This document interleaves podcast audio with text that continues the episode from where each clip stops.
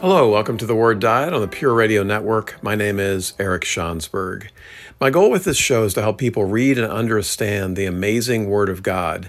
The show is named for my book project, The Word Diet, which is reading a chapter a day for a year from the Bible to understand the arc of the Scriptures. The Word Diet is good for a devotional, but ideally it's done in groups or at least with partners. That way you get accountability and better discussion. And it's fine for seasoned Bible readers, but really I'm aiming the project at novices and strugglers, those who have not yet gotten into the great Word of God.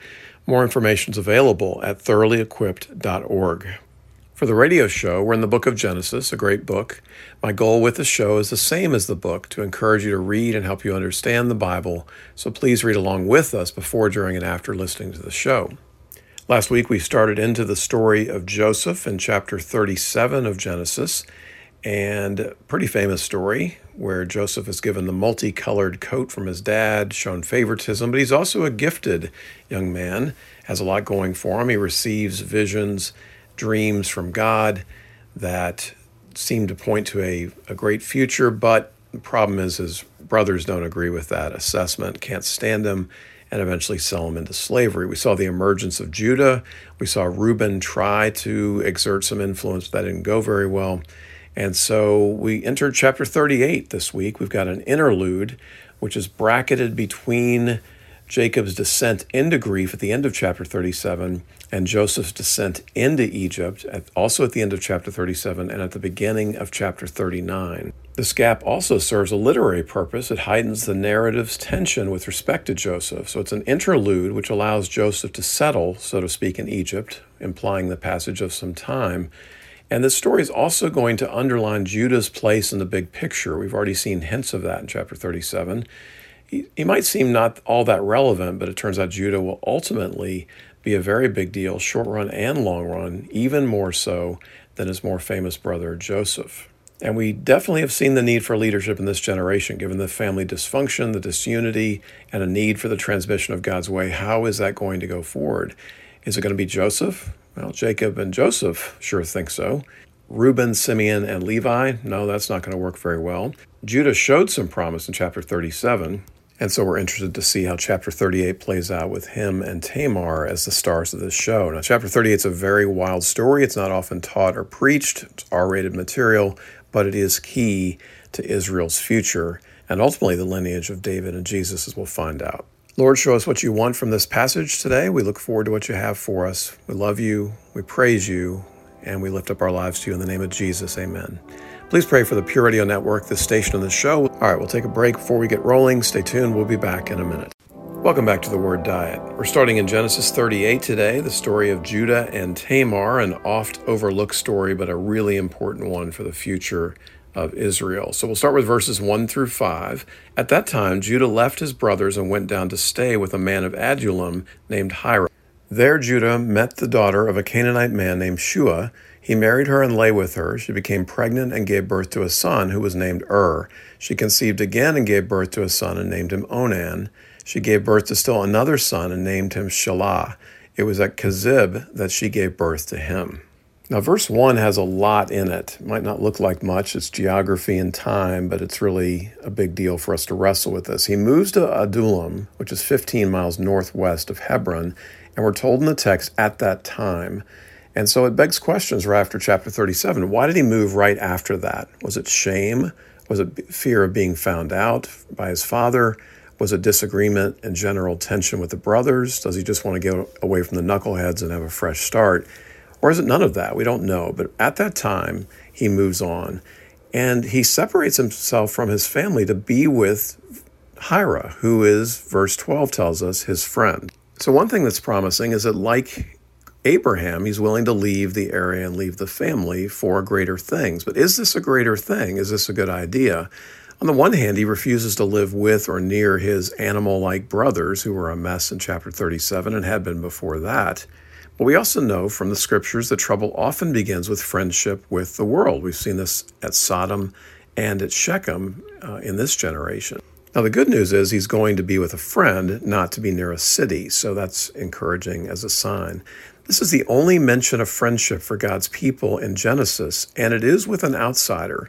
But as Leon Kass notes, the capacity for friendship bespeaks a certain nobility of character and a certain gift for political leadership, and it hints at his subsequent rise to leadership. It's also in, interesting in light of the two other major references to friends in the Old Testament, David and Jonathan, and Ruth and Naomi. Along with Judah, Kass observes these are the lines leading to King David, and they begin with people who are capable of robust friendship. Now, verses 2 through 5, we have him with a Canaanite wife and then three sons. Now, the former is not prohibited yet, and maybe it's not a great idea, but what are his other options? Does he go with Canaanite women? The brothers presumably chose Shechemite women. We're not told that in the text, but they probably are marrying locals of some sort, and he chooses a Canaanite here. Verse 2 also has the verb see, which is not a good sign. We've seen that throughout Genesis. And the verb took is not very encouraging, given all the the force and the recent rape in chapter 34, might makes right, it's a man's world, and that sort of thing. It sort of feels like that, but there's no sense here that he's used stealth or force to, quote, take his Canaanite wife. It looks like the standard courting and the like. So the language here is not great, but it doesn't seem like there's anything awry. All right, so let's read verses 6 through 11 for more information on his three sons. Judah got a wife for Ur, his firstborn, and her name was Tamar. But Ur, Judah's firstborn, was wicked in the Lord's sight, so the Lord put him to death. Then Judah said to Onan, Lie with your brother's wife and fulfill your duty to her as a brother in law to produce offspring for your brother. But Onan knew that the offspring would not be his, so whenever he lay with his brother's wife, he spilled his semen on the ground to keep from producing offspring for his brother. What he did was wicked in the Lord's sight, so he put him to death also. Judah then said to his daughter in law Tamar, Live as a widow in your father's house until my son Shelah grows up, for he thought he may die too, just like his brothers. So Tamar went to live in her father's house.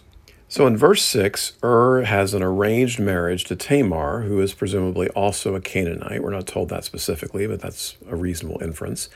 Verse 7, Ur has some unspecified wickedness, which results in subsequent judgment and death from God. This leads to verse 8, what's called levirate marriage. It's formalized elsewhere in the Old Testament. Deuteronomy 25, verses 5 through 10 is a great example of this. And the requirements and purposes of that are alluded to here. Jewish law endorses, even commands polygamy in this context. Now, there are a number of reasons for this. It could be to care for the widow and any other children, daughters at least. But it specifically points to, as possible, marriage as procreation and also transmission of the name of the brother who's died, the land rights that they would continue in the family, and hopefully the transmission of faith, looking at the biggest picture. So, then in that context, verse 9 is a terrific sin, the sin of Onan here. Sometimes this is identified as masturbation. In fact, a $2 word for masturbation is onanism, and it's named after Onan for this. But really, the issue is not that, it's coitus interruptus as a form of birth control, that he's not doing his duty as a brother of a deceased brother. He's violating God's will. He's violating Judah's will. He's using Tamar for sexual gratification, but not embracing his responsibilities. You can see what's at stake here, right? He would fear the responsibility and or the loss of a state. We see this in the story of Ruth, particularly chapter 4, where the kinsman redeemer is in a very similar spot, but Boaz there does step up to the responsibilities.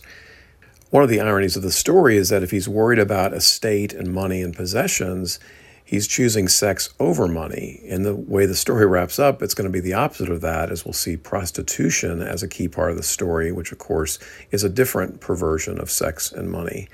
It's also ironic that he didn't want to leave a legacy through this act, but he's still known for onanism. His name is famous for all time. He leaves a much larger, unfortunate legacy because of his choices here. The other concern is that he's pretending rather than performing the levirate duty. It reminds one of Acts 5 with Ananias and Sapphira. It'd be one thing to just deny it and walk away from the duty, but instead he's pretending to do it while faking. Ultimately, this is selfishness and sin against his brother. It's fratricide of a sort by not continuing his brother's line, against Tamar for obvious reasons, his father's legacy, and against God and ultimately, it's a sin against himself. It turns out the Messiah is going to be descended from Judah. And so Onan is missing out on that opportunity and doing harm to himself. So, verse 10 specifies that this is wickedness. And again, we have judgment and death. Kind of makes you wonder what Ur did to die way back in verse 7. God strikes them dead. And I think we wonder about God's justice. And a lot of times we want God to intervene with respect to evil. And you might be leery about this. But the good news is God does intervene, right? There's a remarkable injustice and sin here. And God does intervene powerfully to knock it out. And then that leads to verse 11, which is the third son, the youngest son, Shelah. Here, Jacob says one thing and he thinks another, we're told in verse 11. And what's he thinking? Well, maybe Tamar's bad news. Maybe he really did intend to allow this when it got to be the time, but it doesn't read that way with the rest of the account. In any case, what is a delay in verse 11 becomes a much bigger problem in verses 12 and follow. So let's read the bulk of the story, verses 12 through 23. After a long time, Judah's wife, the daughter of Shua, died. When Judah had recovered from his grief, he went up to Timnah to the men who were shearing his sheep, and his friend Hira the Adullamite went with him. When Tamar was told, Your father in law is on his way to Timnah to shear his sheep, she took off her widow's clothes, covered herself with a veil to disguise herself, and then sat down at the entrance to Enaim, which is on the road to Timnah. For she saw that, though Shelah had now grown up, she had not been given to him as his wife. When Judah saw her, he thought she was a prostitute, for she had covered her face. Not realizing that she was his daughter in law, he went over to her by the roadside and said, Come now, let me sleep with you. And what will you give me to sleep with you? she asked. I'll send you a young goat for my flock, he said. Will you give me something as a pledge until you send it? she asked. He said, What pledge should I give you? Your seal and its cord and the staff in your hand, she answered. So he gave them to her and slept with her, and she became pregnant by him. After she left, she took off her veil and put on her widow's clothes again. Meanwhile, Judah sent the young goat by his friend the Adullamite in order to get his pledge back from the woman, but he did not find her. He asked the men who lived there, Where is the shrine prostitute who was beside the road at Enaim? There hasn't been any shrine prostitute here, they said. So he went back to Judah and said, I didn't find her. Besides, the men who live there said, There hasn't been any shrine prostitute here. Then Judah said, Let her keep what she has, or we will become a laughingstock. After all, I did send her this young goat, but you didn't find her. So, small clues in 12 and 14 on time give us the crux of the matter, right? Verse 12 says, after a long time. And verse 14, the word though, tells us that she has become a seemingly permanent widow. Now, why didn't Tamar or her father say anything earlier? It's not recorded. And maybe there's not much choice, at least for her, in that culture. So, we'd like to hope that someone would say something, but it doesn't seem to have happened for whatever reason. Judah's loss and grief is understandable here. It parallels Jacob with his own sons, and he doesn't know why they've died, but still, Judah is sinning in a big way here. First of all, it's personal deceitfulness, which has been running in the family for some time. The larger issue, though, is a breach of the social contract, right? Verse 8 there was a duty, and she has rightful claims here. She's unable to marry Shelah or anyone else. She's bound to her father, back to verse 11. She's also unable to bear children for their own sake, for her, for her husband's, and his son's name. Kass says Judah is willing to allow Ur to disappear without a trace. There are other problems here. It implicitly ratifies Onan's sin versus Ur and Tamar. It forces Shelah not to be his brother's keeper. And ultimately, it's quite selfish. It's pointing to the individual and what he wants rather than community, lineage, descendants, and the like. In verse 1, he was getting away from his brothers, and now he's not allowing brothers to do what they should. So while we might have hopes for Judah in, in the future in terms of leadership, he has a lot to learn in terms of brotherhood, fatherhood, and father in lawhood. Verse 15, he sees her. Again, sin often begins with the eye and it causes trouble here. It's ironic that the veil was and is meant to limit lust and sin, but it doesn't do the trick here. It is when he's somewhat vulnerable. Verse 12 is just after his wife died. And again, we have the mention specifically of Hira as his friend in verse 12, but not much of a friend, at least not much help in this circumstances. Of course, we have the irony that he sees her, but really he's blind. Verse 16, he doesn't recognize Tamar. His sons have been struck dead. He's been struck blind in this moment. The other irony is a small thing in the Hebrew. Enaim in verse 14 means two wells. And so we have here an ironic reference to the wells where Abraham's servant found Rebekah and where Jacob met Rachel. Verse 15, she dresses like a shrine prostitute. So we have deception and disguise revisited. We've seen that throughout the second half of Genesis, returning the favor, so to speak. Although this would not be codified in Israel's law later, Hittite law held that the father in law was next in responsibility in levirate conditions. And so if Shelah is not going to do it, then Judah would be the next in line to take care of Tamar. So it's taking things into our own hands. We wonder if this is improper methods. But what else is Tamar going to do? We've seen this throughout. We've got a lot of powerless people making decisions in difficult circumstances. What else can she do? The good news and the bad news is she takes things into her, her own hands. Verse 16 Come and sleep with me. That'll be in great contrast to Joseph in chapter 39 when he deals with Potiphar's wife and goes a completely different direction. Verses 16 and 17, we have a proposition, a deal, and ultimately a price. Note the irony here of a goat and clothing again, as Jacob had fooled Isaac and then had been fooled by his sons. Verse 17, we have the promise, but she wants more than that. Verse 18, she asks for ID and a pledge. It acts like collateral, so it's akin to having a driver's license and credit card when someone hasn't yet paid their bill. The request in verse 18 might seem suspicious, I suppose, but the seal and the staff were presumably of no value to her, so they're important to him, not valuable to her. In a way, it's the perfect form of collateral. Notice also his lust has blinded him, and it's a picture of his impotence that he cannot pay her. Kass points to the symbolism here. He has willingly surrendered his birthright and standing, not only in his present purchase of sexual pleasure, but also in his refusal to uphold the rights of his son and his son's marriage. Verse 18, she immediately becomes pregnant. You have the costume switch of verse 19.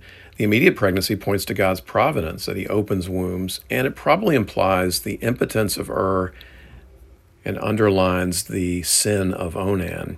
Verse 20, he sends his friends to do his dirty work. Verse 17 uses the verb send as well. Verse 21, a shrine prostitute was ranked higher socially than a prostitute, so it could be the friend trying to lend more dignity to the situation.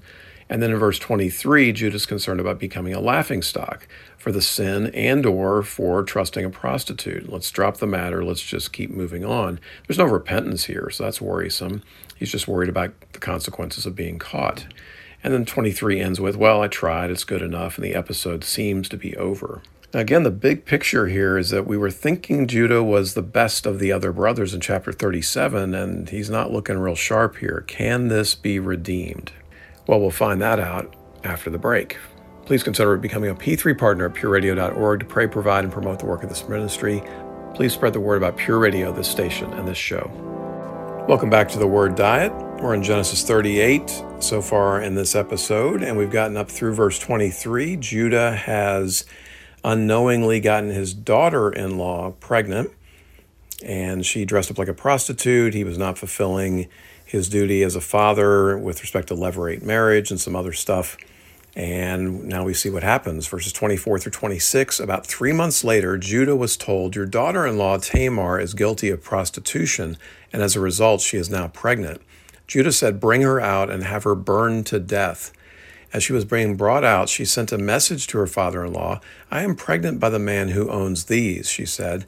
And she added, See if you recognize whose seal and cord and staff these are. Judah recognized them and said, She is more righteous than I, since I wouldn't give her to my son Shelah, and he did not sleep with her again.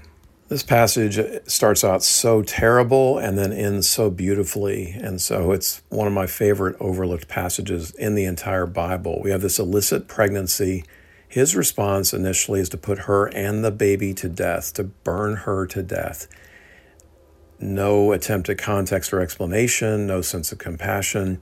Now, death would be the chosen penalty later in Leviticus 21 9, but that's not codified in the law at this point, and it's hardly the height of compassion or leadership. Now, maybe he's looking for an excuse to get rid of her to avoid marrying her to Shelah. Matthew Henry says it is a common thing, but a very bad thing, to cover malice against people with a show of zeal against their vices. And that's certainly what we have here. So we have prostitution and then his hypocritical prescription. Judah had been avoiding the father in law title as he's labeled in verse 25 and the responsibilities before this, but when it comes to putting her to death, he's willing to step up and fill uh, those responsibilities. So it's just terrible. Her sexual immorality and an illegitimate child would be an inheritance issue, But of course, the much larger issue is his sexual immorality and his failure to fulfill his responsibilities earlier in the story. It's interesting that this is a great example in the Bible of judging others when we have sinned or have even committed the same sin. Reminds us of David, Bathsheba, Uriah, and Nathan. But then verse 25 is delicious. Look what I have. No defense of herself, it's not needed, and levels a stronger and related charge at him. She looked like a prostitute, but it was not for material gain. She had no intention of accepting the wage. She simply wants and gets here what is owed to her, and that is justice. Now, she's taking a bit of a chance here, but this is a semi public rebuke. Her, the messenger was a witness, and it implies that more are available to her. It's interesting in that culture that three sources of non picture ID, so to speak, were required to identify, and she's got that covered. Jonathan Sacks says, with great ingenuity and boldness, Tamar has broken through the bind in which Judah had placed her. And we've seen this quite a bit recently in Genesis, right? The dilemmas at Shechem with after the rape of Dinah, Jacob and his relationship with Laban. Tamar here is in a very vulnerable position, and she's found uh, an ingenious way around it. And then verse 26 is beautiful. His conviction is short and sweet. He declares her righteous. The other thing in the text here is verses 25 and 26 use the word recognize. Well, that's the same language that was used back in chapter 37, verse 32, when the brothers brought the coat back to uh, Jacob. And so there's a big providential ouch and echo here. But in the end, Judah comes through. Kass calls it a remarkable turning of the soul. It reminds one of Acts 2:37 when people come to Jesus and are cut to the heart. In a sense, he has little or no choice at this point. Would he have done this without the identification, without everyone else there? We would hope so. Is this true or false repentance? In any case, hopefully it's a new day for him. And Judaism takes this as a very big deal that he is the, the Bible's first penitent. He's the first person to say he's sorry, and that's at the heart of religion. Christianity and Judaism start with sin and go to mercy and grace from there. So, a key moment in Jewish history. Let's see where it goes from here, verses 27 through 30. When the time came for her to give birth, there were twin boys in her womb. As she was giving birth, one of them put out his hand. So the midwife took a scarlet thread and tied it on his wrist and said, This one came out first. But when he drew back his hand, his brother came out, and she said, So this is how you have broken out. And he was named Perez. Then his brother, who had the scarlet thread on his wrist, came out, and he was given the name Zerah. So, verse 27 twins are born here. Ironically, they are both sons and grandsons. And there's two of them, so it's interesting that they, in a sense, replace Judah's two dead sons. Then you have a strange birth in verses 28 through 30, struggle in the womb. The first out should have been the second in a sense, this is a, a grand version of the first second reversal that we've seen throughout Genesis, where the first is second, the last shall be first, and the like. The birth order couldn't be more arbitrary. It extends the point that we saw with Esau and Jacob, where Esau barely beat Jacob out of the womb, but Jacob's the one who's named and chosen for the blessing and the birthright. Here it seems completely arbitrary, and so it underlines God's providence, sovereignty, and his grace. Now, Perez in verse 29, his future descendants would include David. We read about that at the end of Ruth 4 and Jesus Christ, Matthew 1 1 through 3. And of course, all of this is coming through Judah, and all of it is coming through this wild and crazy story. So, Judah's leadership, such as it is now and will develop, will manifest more completely through his descendants, David and Jesus. And it's also interesting that the last of unloved Leah's first set of sons is the one that this would take place through. And he is the one with the most godly name. If we go back to our discussion of the names of the children of Leah, Rachel, and the maidservants. Judah's sin here and Reuben's sin back in chapter 35, verse 22, is going to be in stark contrast to Joseph's remarkable integrity in the next story. So, all of the things equal, it does point to Joseph as the best leader in this generation, but there is redemption at the end of the story, and perhaps there are other considerations, but that's a discussion for a different day. There are also many, many parallels with the much more famous story in the book of Ruth. There are also many parallels to Rebecca from the last generation. Kass says Tamar resembles Rebecca, whose deception of her husband, Isaac, brought him to his senses and enabled him to rise into his role as patriarch. And then Kass talks about Tamar's impact on Judah, which is crucial to the story as it unfolds. Kass says, By playing the harlot, Tamar was only making clear to Judah that he And at least Onan had long been treating her as a harlot, as a woman to be used for pleasure rather than a wife celebrated for fruitfulness. Tamar teaches Judah and the reader multiple lessons about right and duty, the justice of keeping promises, the justice of treating all sons equally, the duty of brothers to uphold and care for one another, and the duty of fathers to care for all their descendants and not only those they prefer and love. Judah is the first person in Genesis to publicly acknowledge his own unrighteousness, a wrong he implicitly suggests that is worse than harlotry. And don't miss that point, right? She has committed a sin of sorts, but he's saying his own sin is worse. His sin is worse than prostitution. He repents of that and moves forward. Now, what's Judah's leadership going to look like from here? He had left his family behind to join foreigners. Here he learns what it means to be father, father in law, brother, and son in Israel. And the next time we're going to see him is going to be with his brothers, presumably stemming from this event, and he will be exerting effective leadership. So, again, a story that's overlooked a lot. It is crazy, it is R rated, but it is absolutely essential to understanding the role of Judah in the family going forward, and ultimately how Judah points forward to David and to Jesus. All right, we'll take a break here. If you're on Facebook, like Pure Radio and friend me there. Podcasts are available on iTunes, Spotify, SoundCloud, and Google Podcasts. Comments are always welcome on my Facebook. Welcome back to the Word Diet. In the first two segments today, we covered Genesis 38, the oft overlooked story of Judah and Tamar. Remember, we had hopes uh, for Judah coming out of chapter 37, but chapter 38 opens with him being a hot mess, him and his sons. But it closes with a beautiful, magnificent finish. And so, again, we're hopeful that Judah will serve that purpose going forward. We go from the famous story of 37, we had the 38 interlude with Judah and Tamar, and now we go to chapter 39, another famous story with Joseph and Potiphar and Potiphar's wife. So we start with verses 1 through 6. Now Joseph had been taken down to Egypt Potiphar, an Egyptian who was one of Pharaoh's officials, the captain of the guard, bought him from the Ishmaelites who had taken him there. The Lord was with Joseph, and he prospered, and he lived in the house of his Egyptian master. When his master saw that the Lord was with him, and that the Lord gave him success in everything he did, Joseph found favor in his eyes and became his attendant. Potiphar put him in charge of his household, and he entrusted to his care everything he owned. From the time he put him in charge of his household and of all that he owned, the Lord blessed the household of the Egyptian because of Joseph. The blessing of the Lord was on everything Potiphar had, both in the house and in the field. So he left in Joseph's care everything he had. With Joseph in charge, he did not concern himself with anything except the food he ate. So, verse 1 introduces the change of scenery, and it's not just another country, it's a radically different lifestyle. So, the first thing to note here is the culture shock for Joseph. He's going from shepherd rural family orientation to a powerful city. Imagine moving from small town, you know, Indiana to Washington, D.C. would be an example how difficult and different that would be.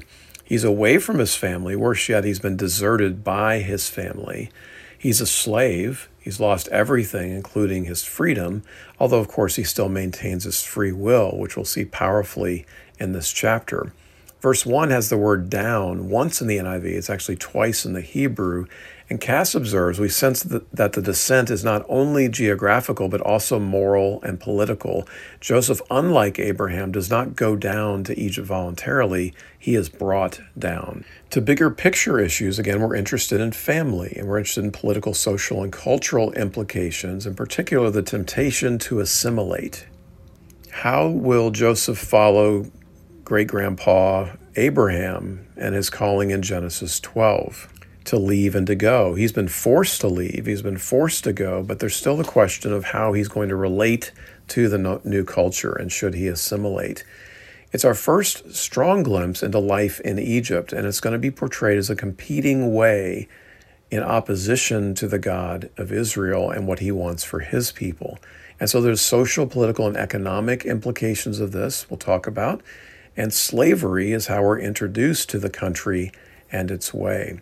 Kass says lordship and bondage are the most evident Egyptian way. That's how it's introduced to us as well. In terms of domestic life, the first thing we're going to run into in a few verses is our issues of sex and marriage and the potential problems with beauty. All these are things that we've seen throughout Genesis, and they will continue to play out from a different Egyptian angle uh, in this chapter and beyond.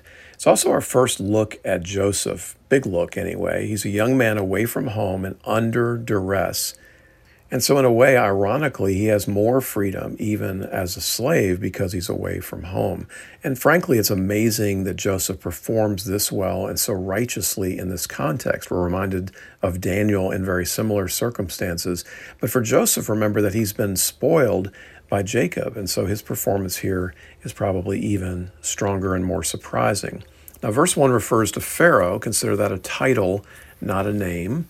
And also note God's providence in verse 1 to place Joseph with Potiphar. Now, the results of this are lined out in verses 2 through 5 in a word prosperity. Potiphar also sees God's blessing and gives Joseph more authority. God continued to bless Joseph and therefore indirectly Potiphar. Now, Potiphar is a common name. In fact, Joseph's wife in 4145 is going to be Potiphera, so very similar to that, and likely a eunuch from what we know of the Hebrew word. Kass observes that this writes the meaning of Egyptian bondage into the bodies of Pharaoh's highest servants, that you could be a servant of the, the highest, most powerful man in the world, and it results in becoming a eunuch, is telling indeed. Now, for Potiphar's wife, this is interesting. Sex would be possible, but more challenging biologically, and kids would not be possible. So it's interesting that Potiphar's wife, to the extent that she had any choice in the matter, might have been willing to make some interesting trade offs here, short run, uh, maybe long run. Maybe she ends up in a much more pleasant situation, but it turns out that she can't have kids and maybe can't have uh, great sex with her husband to begin with. We'll come back to that in a minute. It's cool that Potiphar's willingness to allow Joseph free rein is at the height here, but it's for his own prosperity. We could draw a number of light applications to business management and the like and different management styles, but his style is effective. He's not a micromanager. He lets Joseph do things. Joseph is productive, and it's left there.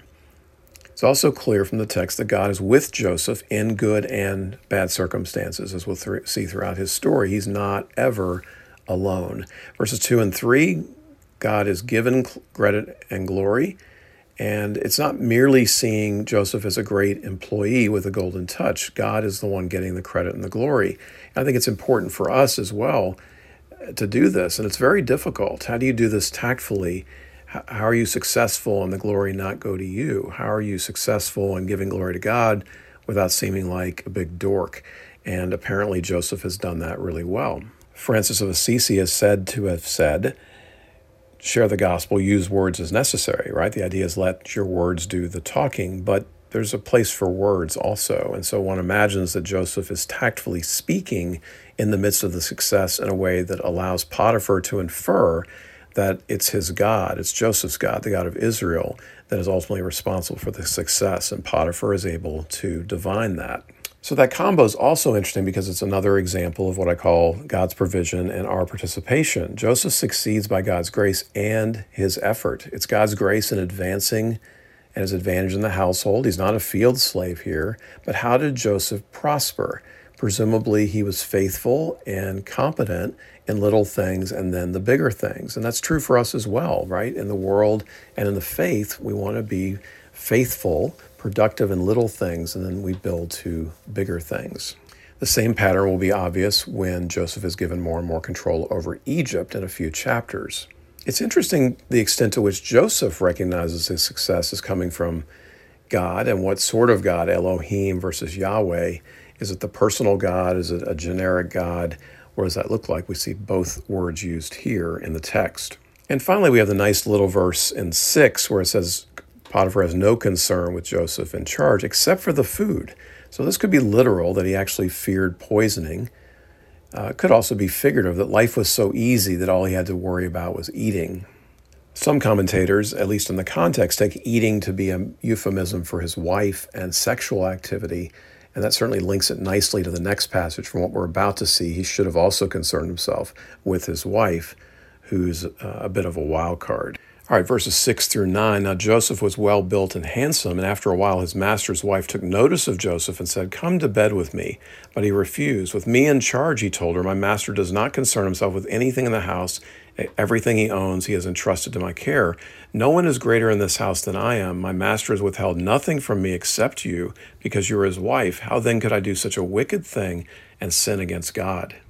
So, verse 6 has his good looks. It's the same word used about Rachel in chapter 29, verse 17. Apparently, he gets his looks from mom's side of the family. He's the only man described this way in the Bible. Good looks, as with other blessings, can be a curse. And as everything in Joseph's story, it cuts both ways. And good looks in particular might be the most dangerous of gifts. As with Rachel, beauty is in the context of sex and marriage. But here it's going to be a question of fidelity versus adultery, where Potiphar's wife is attracted for the wrong reasons and pursues things improperly. Verse 7, she notices it, right? It's one thing to be good looking, it's a second for people to notice it, but she notices quickly, and then it's followed by her shameless advances. He had found favor in Potiphar's eyes in terms of productivity, but he finds favor in the wife's eyes as well for other reasons. Again, we have another example of sin beginning in the eye and it's always countered by hearing the word, whether it's the word of God or whether it's the great words that Joseph delivers here in verses 8 and 9. It's her only line to him. It's two words in the Hebrew, but it is repeated. We'll see the same phrase back in chapter 39, verse 12. So she's only got one thing on her mind. Verse 7 says, after a while. So that's interesting that Probably she was attracted to his presumably winsome personality and his character. Maybe it's his increasing prominence and position that are also attractive to her. Remember that Jacob was smitten solely and immediately by Rachel's beauty.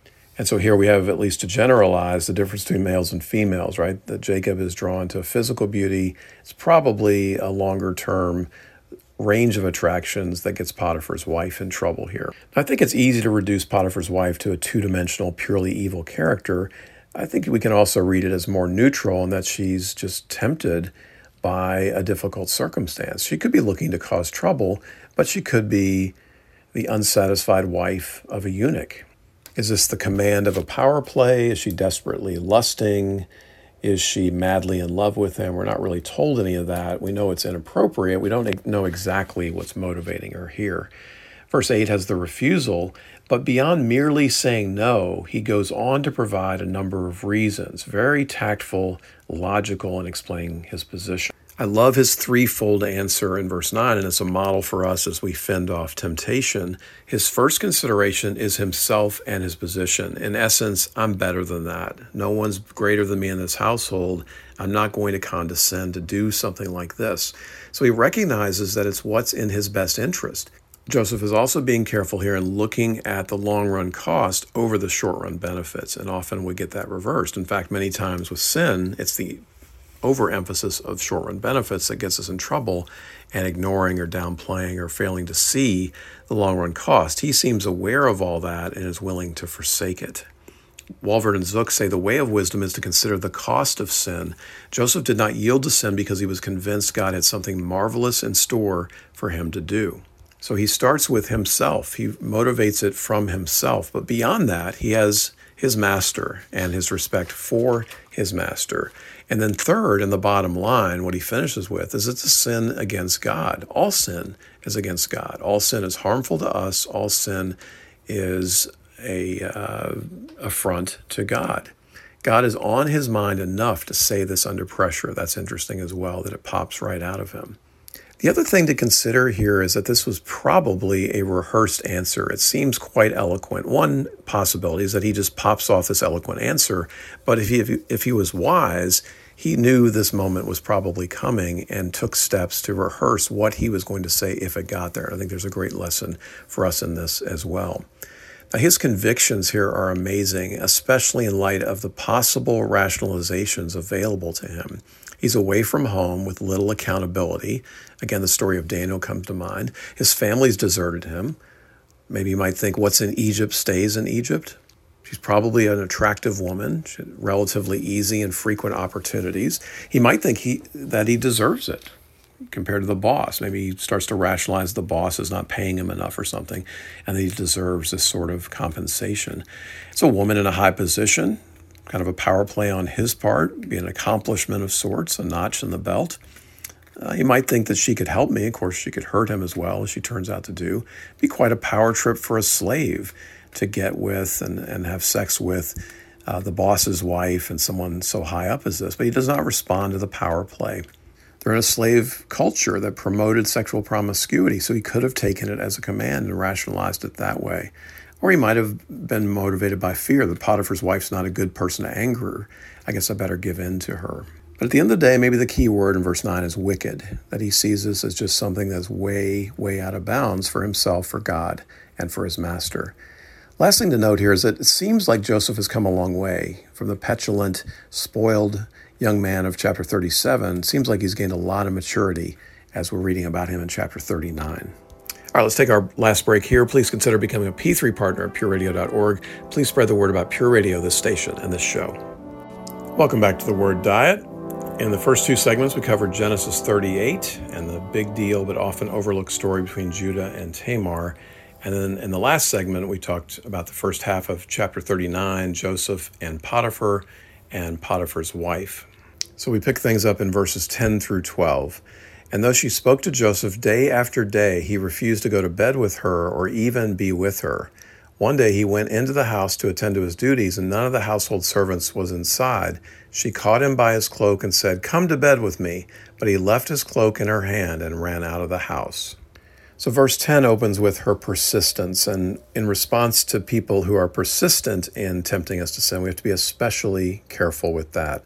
She seems to show no shame. There's no repentance here, which is what we would have hoped for after Joseph's amazing words in verses 7 through 9. In chapter 37, Joseph was assaulted by the harshness of life, and here he's assaulted by the pleasures of the world, which are often a greater danger. Joseph avoids her, verse 10, very wisely. But it's interesting that he doesn't go to his boss. If he trusted him that much, does he tell him? But your wife is hitting on me all the time might not have worked very well. Was there a way to avoid the threat? But again, what do you do when you're powerless? We've seen this with Rebecca, Tamar, and now Joseph. It's easy for us to look at this and compare it to an employer employee relationship when we can leave one job and go to another. That's not what this was. He was a slave in a foreign culture, in a very different time, a very different place. And so maybe he really didn't have a lot of options and he's doing the best that he can. Last thing is the irony that Joseph was not with her, and soon God will be with him. Four times the text will tell us that. Verse 11, he's a faithful servant, but this time there's no one around, there's no witnesses, and there could be trouble. As a practical matter, this is a real concern, right? It's one thing to be with another person in public, it's a completely different matter when there are no witnesses, when it's in private. The temptations are different, the perceptions are different, both of the people involved, and certainly to outsiders. Verse 12, his cloak is torn off him, reminds us of his robe being torn off him in chapter 37. And in this, he's Christ like in that his clothes were stripped from him as well. Clothing is key to Joseph's story and its big moments. We'll see this again in chapter 41. There in verses 14 and 42, we'll see the change of clothes that he has when he's dealing with Pharaoh. That's a few chapters away. Matthew Henry observes it's better to lose a good coat than a good conscience. Henry also says, Those that have wisdom and grace have that which cannot be taken away from them, whatever else they are robbed of. Joseph's brothers had stripped him of his coat of many colors, but they could not strip him of his virtue and prudence, those that can separate us from all our friends, yet cannot deprive us of the gracious presence of our God. And then Dallas Willard makes a nice little observation here. If Joseph had filled his mind with thoughts of romance or sexual indulgence with Mrs. Potiphar, she would have gotten him and not just his coat. And the last thing in these verses is that you run from sin when necessary. We see this in 1 Timothy 6.11, 1 Corinthians 6.18 through 20, the idea of fleeing from sin. Verse 10 had Joseph staying away. Verse 12 has him running away. Now, sometimes people are too quick to run away. And notice that he did not run away right away. Back in verse 10, he ran away when it got super serious. Reminds me of Daniel 1 and again, it gets us back to the context of that time. What options did he have? So maybe in our context, we have more ability to run sooner, and maybe that's the wise thing to do. But this time she crosses the line. They're alone. She does something physical. She touches him, takes the cloak, and so the best option there is to run. All right, verses 13 through 18. When she saw that he had left his cloak in her hand and had run out of the house, she called her household servants. Look, she said to them, this Hebrew has been brought to us to make sport of us. He came in here to sleep with me, but I screamed. When he heard me scream for help, he left his cloak beside me and ran out of the house. She kept his cloak beside her until his master came home. Then she told him this story That Hebrew slave you brought us came to me to make sport of me, but as soon as I screamed for help, he left his cloak beside me and ran out of the house. So, verses 13 through 15, the scheme is told to the servants, and then in 16 through 18, it's repeated to the husband. Now, many times when someone is attacked in this manner, the result is shame, but that's not where she's at at all. Verse 14, a derogatory term for the man in charge of Potiphar's household this Hebrew, and it's also used as a generic term for foreigner uh, until later. And so this is also pointing to prejudices. Uh, look at also the, the pronouns here verse 14, us, verse 17, me. Verse 17, she adds in the word slave, wants Potiphar to think of himself as the master and in charge. The sexual references here with play, mock, laugh, make sport, Matthew Henry says, as with Christ, the best of men falsely accused of the worst of crimes by those who themselves are the worst of criminals. And this is a terrible thing. The slander of this and the devastation that it's going to cause are terrible sins. And so Joseph, who's done nothing wrong, is going to be put in the Christ like position of being innocent and yet guilty and judged. She's willing to violate the seventh commandment, adultery, and then she ends up violating the ninth and the sixth as well. She's willing to have him killed, and she's certainly willing to bear false testimony as well. At the end of the day, it reveals her motives, how little value Joseph and her husband, for that matter, had to her at the end of the day. She's willing to, of course, trust Joseph, but she's also going to do damage to her husband and the effectiveness of his household. Now, what about the servants? You'd think they had to know. Why didn't they step up versus the official story in verses 13 through 15. Is it xenophobia? They're upset as it at his out of the blue success. Maybe there's jealousy here. Maybe there's fear, and someone should step up, but eh, you do it. And maybe there's no one that has the courage to get the job done. In any case, the servants almost certainly knew that she was a mess, but they don't do anything to help Joseph out. All right, verses 19 and 20. When his master heard the story his wife told him, saying, This is how your slave treated me, he burned with anger Joseph's master took him and put him in prison, the place where the king's prisoners were confined. A small thing, but notice the reference to your slave again pops up here. So it's blame evasion. She's putting the blame on Potiphar for what Joseph did to her, supposedly, of course, reminiscent of Genesis 3. I'm really intrigued by Potiphar's anger here in verse 19. Is the anger at Joseph, his wife, or just the situation? There's no inquiry, there's no words recorded. Is he in shock, disbelief? Is he irritated that he has no good way out of this and he's about to lose face in public with what has happened with his wife, or he's going to lose his golden boy and God's blessing? You could picture him being angry with all sorts of things, right? What does he expect from his wife? Does he know his wife is a hot mess? Does he fully trust uh, Joseph and so on? We don't know, but he's angry, and you can picture him being angry at any or all of that. That's one of the problems with sexual harassment in general. It often reduces to he said, she said, and ultimately we don't know. They know probably what happened. They may perceive events differently, of course, but we on the outside have no way to know. The accusations are terrible, the sins are terrible, and so which way do we go with this? And so that's the position that Potiphar's in, and so anger, frustration, and the like, certainly a reasonable response. If he's angry at Joseph, it's interesting that he would trust his wife over Joseph. Again, we're left with wondering how much character does she have in other context or how much character has she shown, and we just don't know there. If, if it's Joseph, it's interesting that Potiphar had trusted him with everything previously, so he would have felt betrayed and that necessarily leads to wondering about other violations of his trust. And we've all experienced this, right? We trust somebody, and all of a sudden we have good reason not to trust them. And all of a sudden everything else unravels. We're not sure what to think about anything anymore. And it's always disconcerting when that's the case. But that said, there's evidence here that Potiphar actually believed Joseph or at least suspected his wife's story. For one thing, if the wife was trustworthy, it probably would have resulted in Joseph's death And the imprisonment in verse 20 is in a not so bad place, his own. We're told that in chapter 40, verse 3. And it still allows him to connect to Joseph. Now, maybe he would have liked to have done nothing to put this away, but he can't. She's gone public. She has witnesses. She has the cloak. He's been backed into a corner here. And it would have been tough around the house if he had gone against his wife. So there's always that consideration as well. Sort of reminds me of Darius, King Darius in Daniel chapter 6, where he's also in a difficult position. And what else can he do? And so for us, it's especially important that we act in a righteous and just manner, even when we seem to have few options. It's still incumbent on us to act morally, ethically, even in those difficult circumstances. And finally, for Joseph, even more so than in chapter 37, his faithful service resulted in bondage and injustice you know, we can draw application here to us. You know, we're just trying to do the right thing, the honorable thing, and you still get in trouble for it. And so this is a terrible injustice. As bad as chapter 37 was, a lot of that was because it was the brothers doing it against brothers.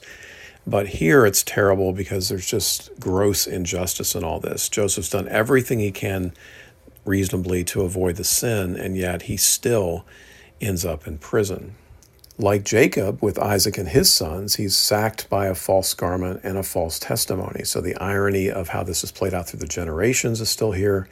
It's also opposite of Abraham, who played fast and loose with his wife's chastity and prospered unjustly. Here it's Potiphar's wife who plays fast and loose with Joseph, and he is punished unjustly. And there are still the parallels with chapter 37. In both cases, he's the favorite in the household. He's the first among equals. He's envied and hated by his peers. He's stripped of a garment and thrown in a pit. And he narrowly and providentially escapes death. He's faithful in the little things, verses 2 through 6. He's faithful in times of temptation, verses 7 through 10. He's faithful when he's treated unfairly, 11 through 20. And then we're back to the little things in the next passage, verses 21 through 23. What do you do after the injustice? What do you do when you've gone from the heights to the depths? How will Joseph respond in this moment? And so, verses 20 through 23. But while Joseph was there in the prison, the Lord was with him. He showed him kindness and granted him favor in the eyes of the prison warden. So the warden put Joseph in charge of all those held in the prison, and he was made responsible for all that was done there. The warden paid no attention to anything under Joseph's care because the Lord was with Joseph and gave him success in whatever he did. So, verse 20 in the middle there has that wonderful word but, right? As terrible as things are, the word but tells us that there's something else coming. I think of a, a picture of, you know, a landscape that's just been blown away by fire or disaster, and then there are shoots of life that pop up in the weeks to follow, where the green grass or the trees come back. And that's what's happening here. In the midst of the devastation, you can see the shoots and the growth of what will come next. Verses 21 and 23, twice the Lord was with him. We saw it in chapter 39, verses 2 and 3. At the start of this, in good times and in bad, the Lord was with him. He was at, with him at the beginning of the chapter, and he's with him at the end of the chapter. And it causes, verse 21's favor in the eyes. It's not just direct prosperity, but he's viewed differently by the warden. The credit at this point is not necessarily going to God. That will come later, hopefully. But for now, Joseph is given credit uh, and is allowed to prosper because of God's hand. Verse 22, authority follows from that. Verse 23, the success and the warden's trust follow from that. Again, we have a matter of God's provision, but also his participation. So, all this is good news, but Kass asks Can the pattern of success breeding failure be avoided? How do you be successful without inviting attack and jealousy and the like? And we don't have a resolution to that question yet. The other question we don't have even asked at this point is we know that Judah at the end of chapter 38 has learned something, right? He's the first penitent in the Bible. As terrible as he was in 38, we know that he's moving the right direction. We don't know what Joseph has learned here. Nothing is said are recorded about his thoughts on the matter. Last thing here is that Joseph is the only biblical example to conquer this giant, the giant of lust and sexual immorality and the like. It sacks plenty of other people, including David, Samson, and Solomon, especially in light of what we just read with the failure of his brother Judah in chapter 38. So it is a victory over the giant, but it does come at heavy cost. In any case, what does he do? At each negative turn, Joseph turns it to good and he does the best with what he has in every given small task. One of my favorite verses is 1 Corinthians 10:13. No temptation has seized you except what is common to man, and God is faithful. He will not let you be tempted beyond what you can bear, but when you are tempted, he will also provide a way out so that you can stand up under it. And that's been provided by God here, but Joseph faithfully responds to what God gives him. God is much more concerned with our character than our circumstance. We see this in the book of Daniel, Habakkuk, Job. He cares much more about our joy than our happiness.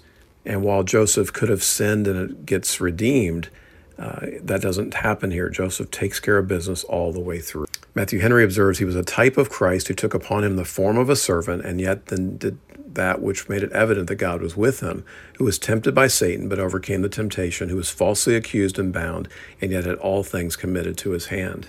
How was Joseph able to do it? Believing in God's sovereignty, his experience with God, his dreams and prior faith. He believed God wanted the best for him and he was strengthened by God's evident hand in his life then and in the past. May God do the same for us, and may we respond with the integrity of Joseph. Good to be with you today. Remember, previous podcasts are available on iTunes, Spotify, SoundCloud, and Google Podcasts. Interact with me on Facebook, and we hope you'll join us next time on The Word Diet.